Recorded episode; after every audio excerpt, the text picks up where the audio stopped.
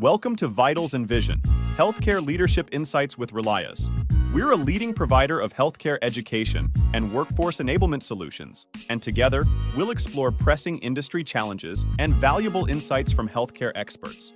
Our guests will inspire you with knowledge and new approaches to empower your organization's success today and tomorrow. Thank you for joining us. Now, let's dive in.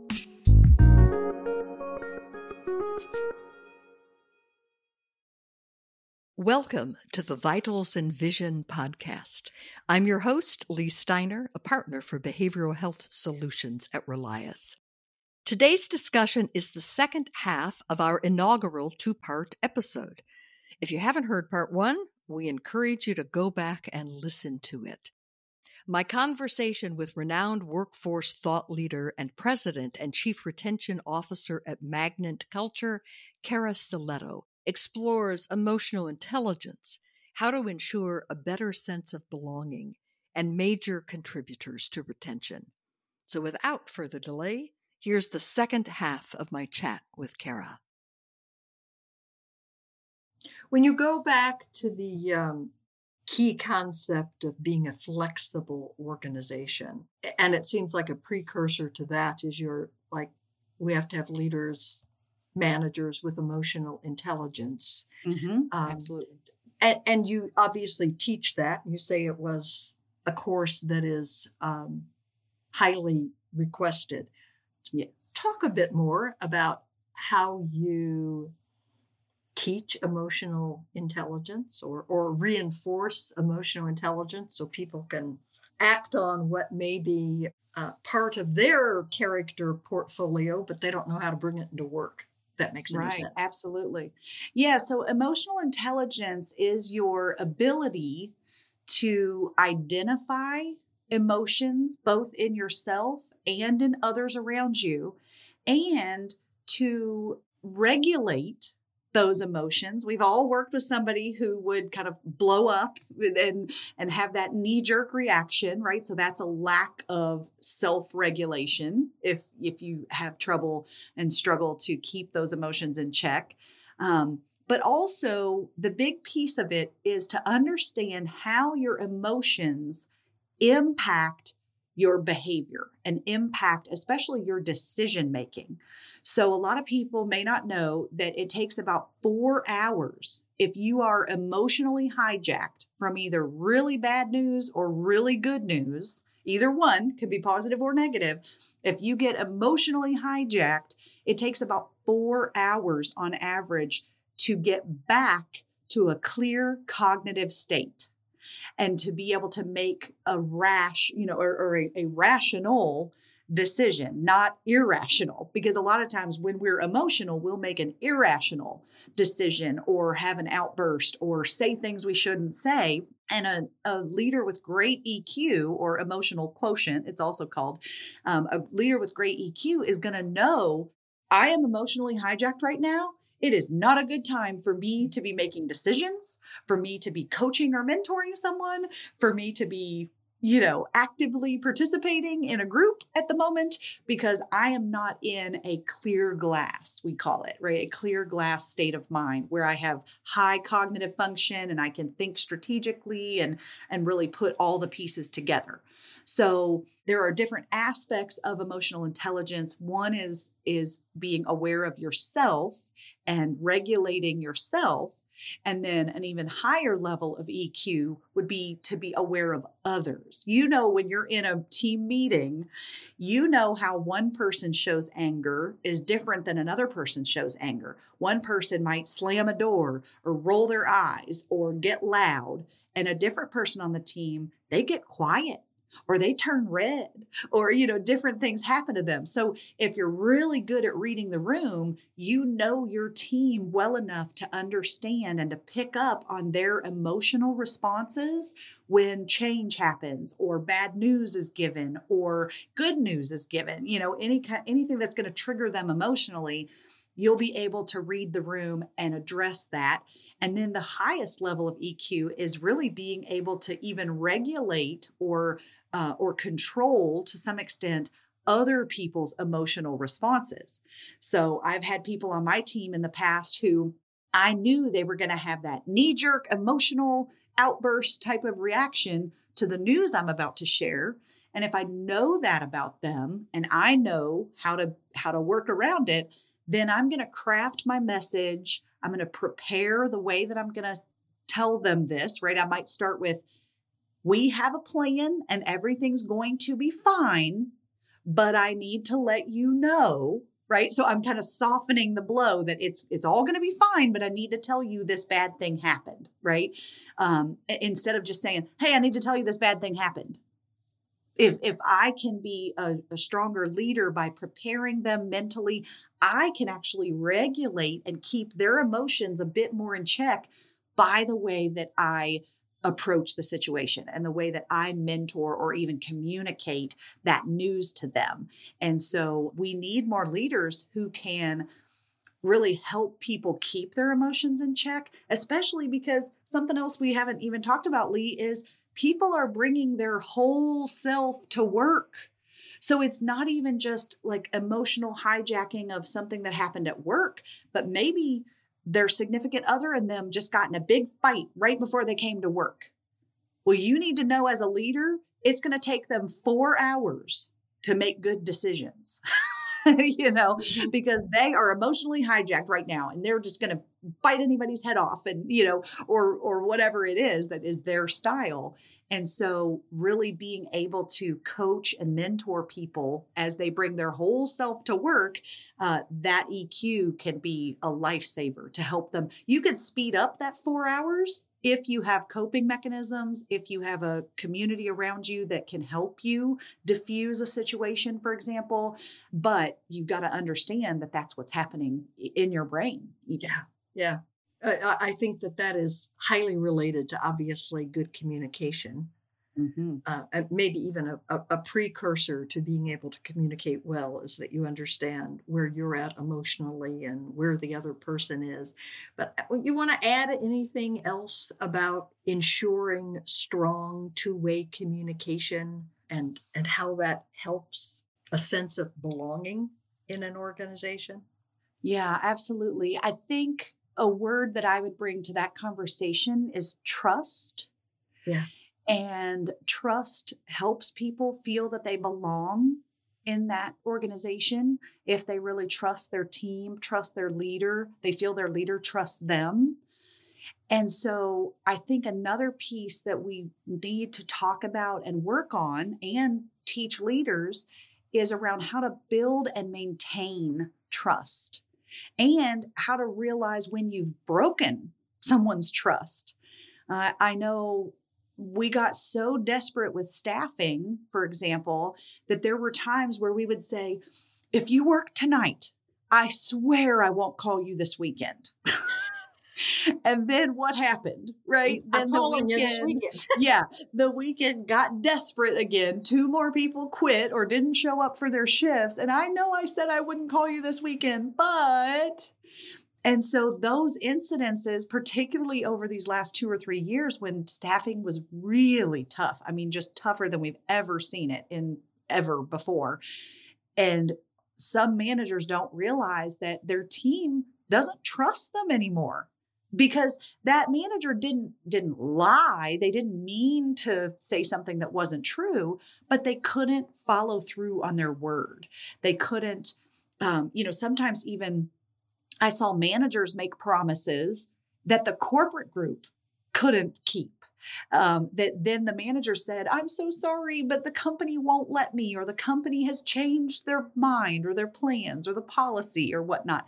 And so I think something we need to be aware of is that trust has been eroded mm-hmm. over these past several years. And that is something that's going to take time and consistency and intentional effort to rebuild the trust between folks.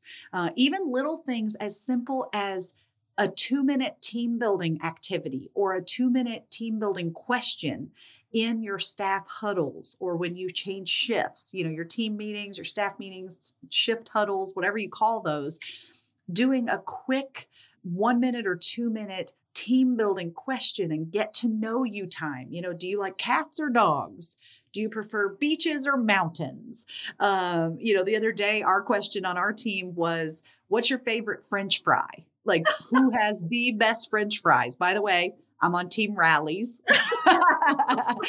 and there were the Rally's team kind of beat out everybody else. And we were all joking about it. But, you know, it made you laugh. It made us laugh. And um, it was just a great little team building exercise because now the Rally's team, we kind of give each other virtual high fives like, hey, yeah, Rally's, we got a connection. And so building that connection with people that goes back to the belonging. Um, I, I talk a lot about helping people find work friends. That's it's a young people term. I think older generations might say colleagues, but the younger generations like we want work friends we don't just want colleagues that we see during the day and that's it. We want work friends that we can talk to about our lives and maybe even go out with for dinner or meet up with our spouses and kids and and things like that. And so really the team building aspect and the trust building aspect has to be sprinkled back into all of those interactions that we have. And that will b- help build camaraderie, build trust. Uh, and then people don't want to quit their work friends. They don't want to leave them behind. And that becomes another sticky retention point that that is more magnetic for the organization. Yeah, Cara, I've I've heard that uh, if you want to ask a single question that will help predict retention, it is do you have a best friend at work? Oh. And that yep. I thought that's pretty fascinating. So, riff off that theme for a minute here, and I know that our time is growing short, but what are the major contributors to retention? And one might be what you've already addressed that I have friends at work, not just people I mm-hmm. know or I work with, whatever. I have friends at work. So that's a stickiness for me. Right. Yeah, so it, it's not a magic bullet, right? It is a it is a lot of things that we have to have in place, and some of our organizations do, um, well, all of our organizations do some of those items very well, and they yeah. know that they're not doing as well in other areas, right? So you have to kind of audit yourself on those. But I would say the the group of them, this falls under, we have both a magnet framework, M A G N E T, from my book Staying Power, as well as we have a 10 question retention audit that kind of mirrors that uh-huh. framework and asks those questions.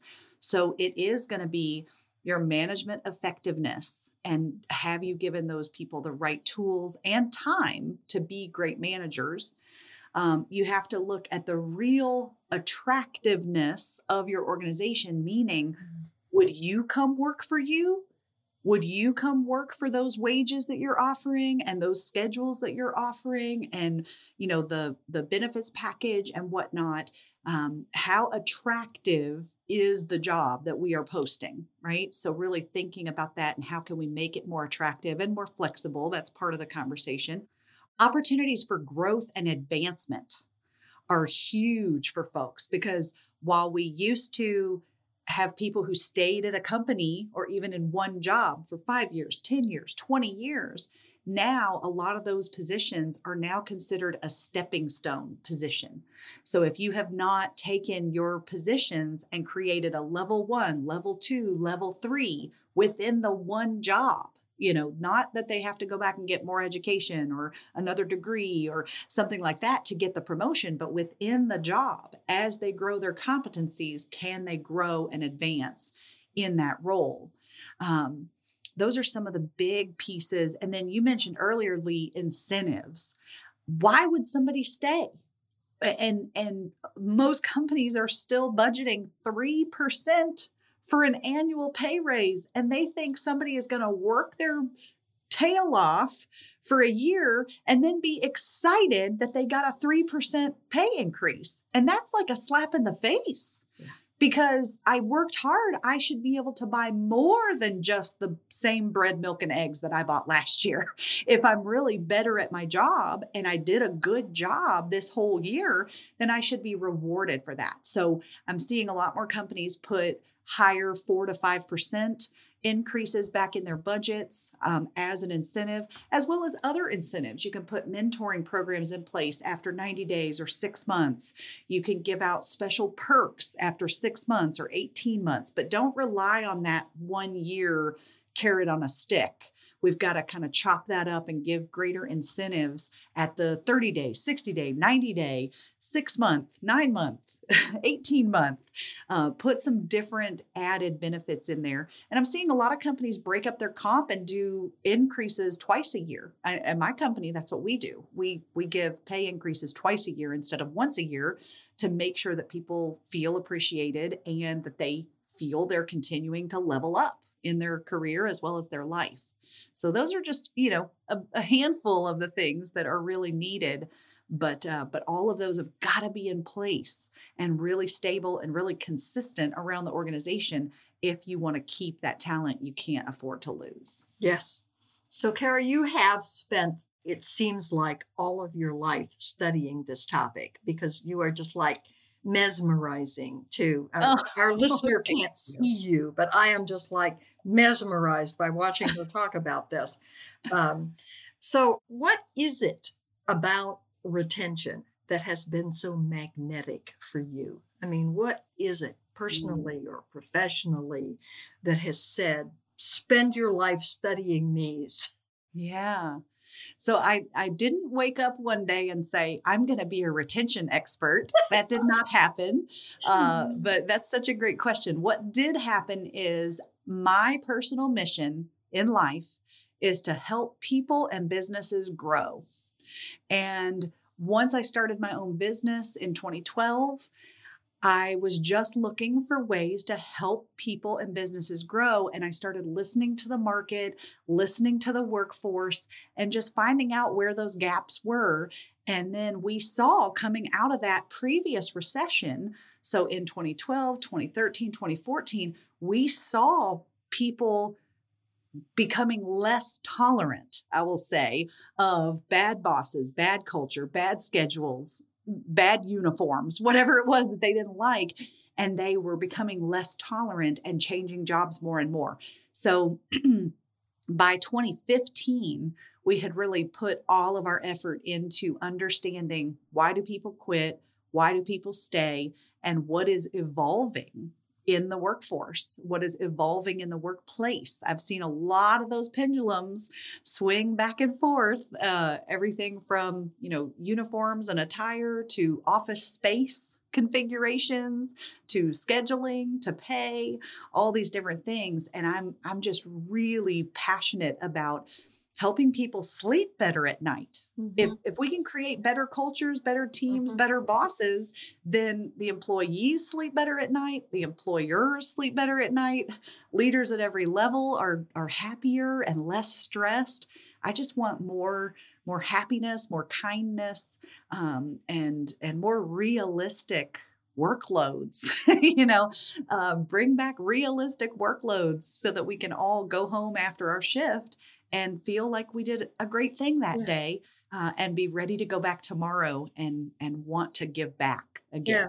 Well, it sounds to me like you have lived what you are teaching now. Absolutely. Absolutely. We we constantly talk about ways that we can practice what we preach here at Magnet Culture.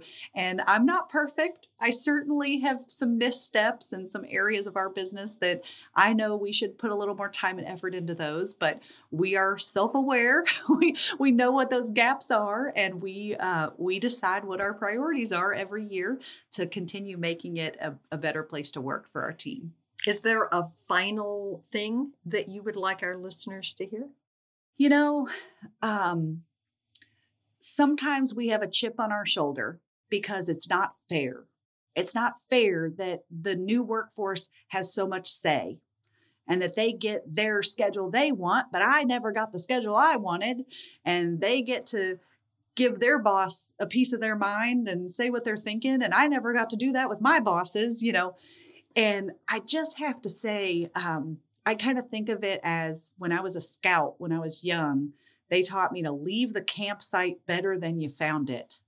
And so my mission is to help companies now leave the culture better than you found it. If you didn't like working that schedule back then, why would you make somebody work that schedule now? If we can be more flexible, incentivize the behavior that we want and the schedules that we want, you need people to work holidays, you got to pay more, right? That's how it works. So, if we can figure out these formulas and get the coverage we need to provide great quality care, great quality services, great quality products, um, but we can do it with our employees you know build that that model with them then we don't need to have the chip on our shoulder and and feel bad um, or angry about the evolution of what has changed and instead embrace that and say let's figure it out together let's build this together and then we can all have a better place to work Great. Oh, Cara, this has been such a magnificent conversation. I could sit and talk with you for uh, at least days. right? Agreed. Agreed. Thank you so so much for being with us. We so appreciate your wisdom and uh, and the energy and love that you put into making our workplaces better places. Excellent. Thanks. Well, thanks again for your partnership. I love working with you all, and uh, I thank all the listeners for uh, taking time out of their day today to listen to a few new tips. Thank you for joining the second half of our inaugural episode of Vitals and Vision. Remember, success starts with a clear vision and vital strategies. Stay tuned for more inspiring episodes.